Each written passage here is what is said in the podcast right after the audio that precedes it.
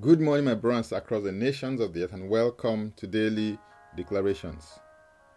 Our declaration for today came from Luke chapter 18, verse 1, and it reads Then he spoke a parable to them that men always ought to pray and not lose heart.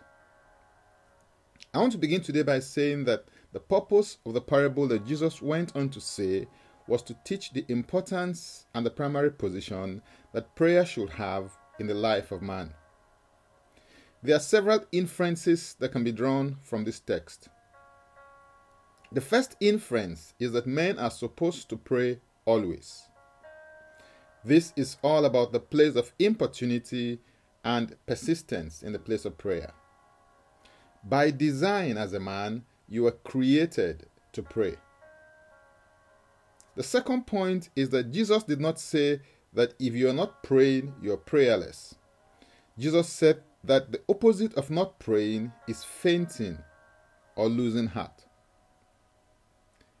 In the words of Jesus, if you are not praying, you are losing heart. Prayer, therefore, is the antidote against a fainting or weary heart. The prayer function or role is an act of priesthood. You have to understand that prayer is not just about asking God for something to meet your needs, He has things that He wants to do on the earth. This understanding of prayer will help you to see yourself as a partner with God to birth His plans and purposes in the earth realm.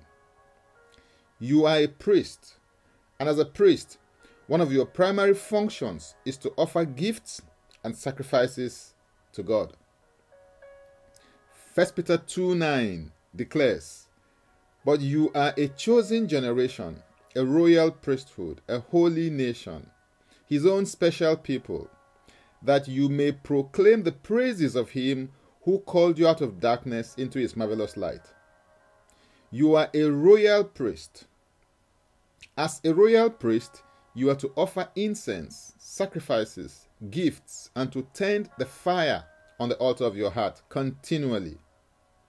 In Leviticus 6:13, the Lord gave Moses a principal law in priesthood, and it is that a fire shall always be burning on the altar.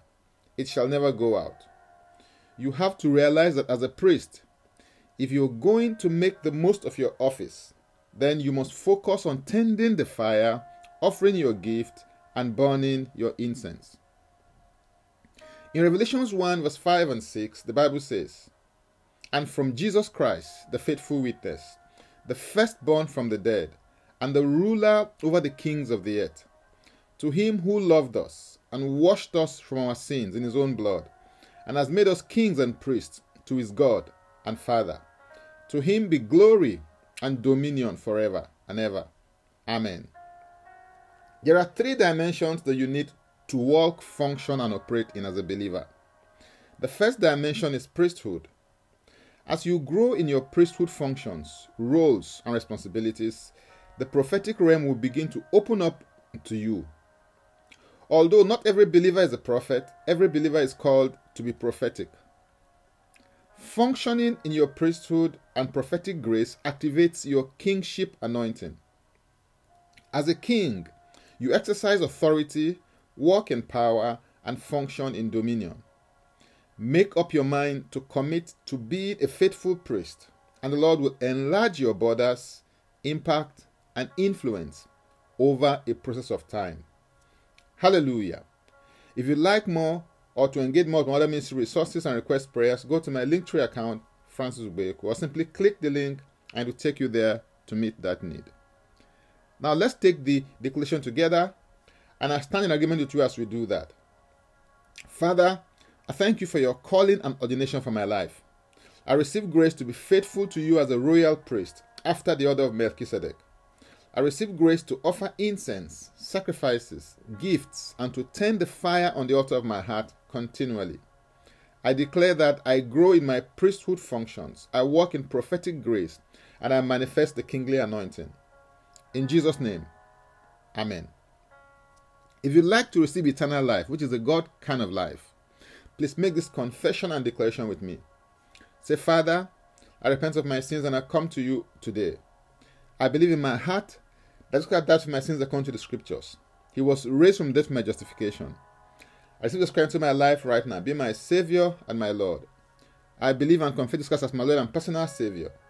According to what I'm now a child of God. Thank you, Father. In Jesus' name. Amen. Contact us for the next steps and spiritual support.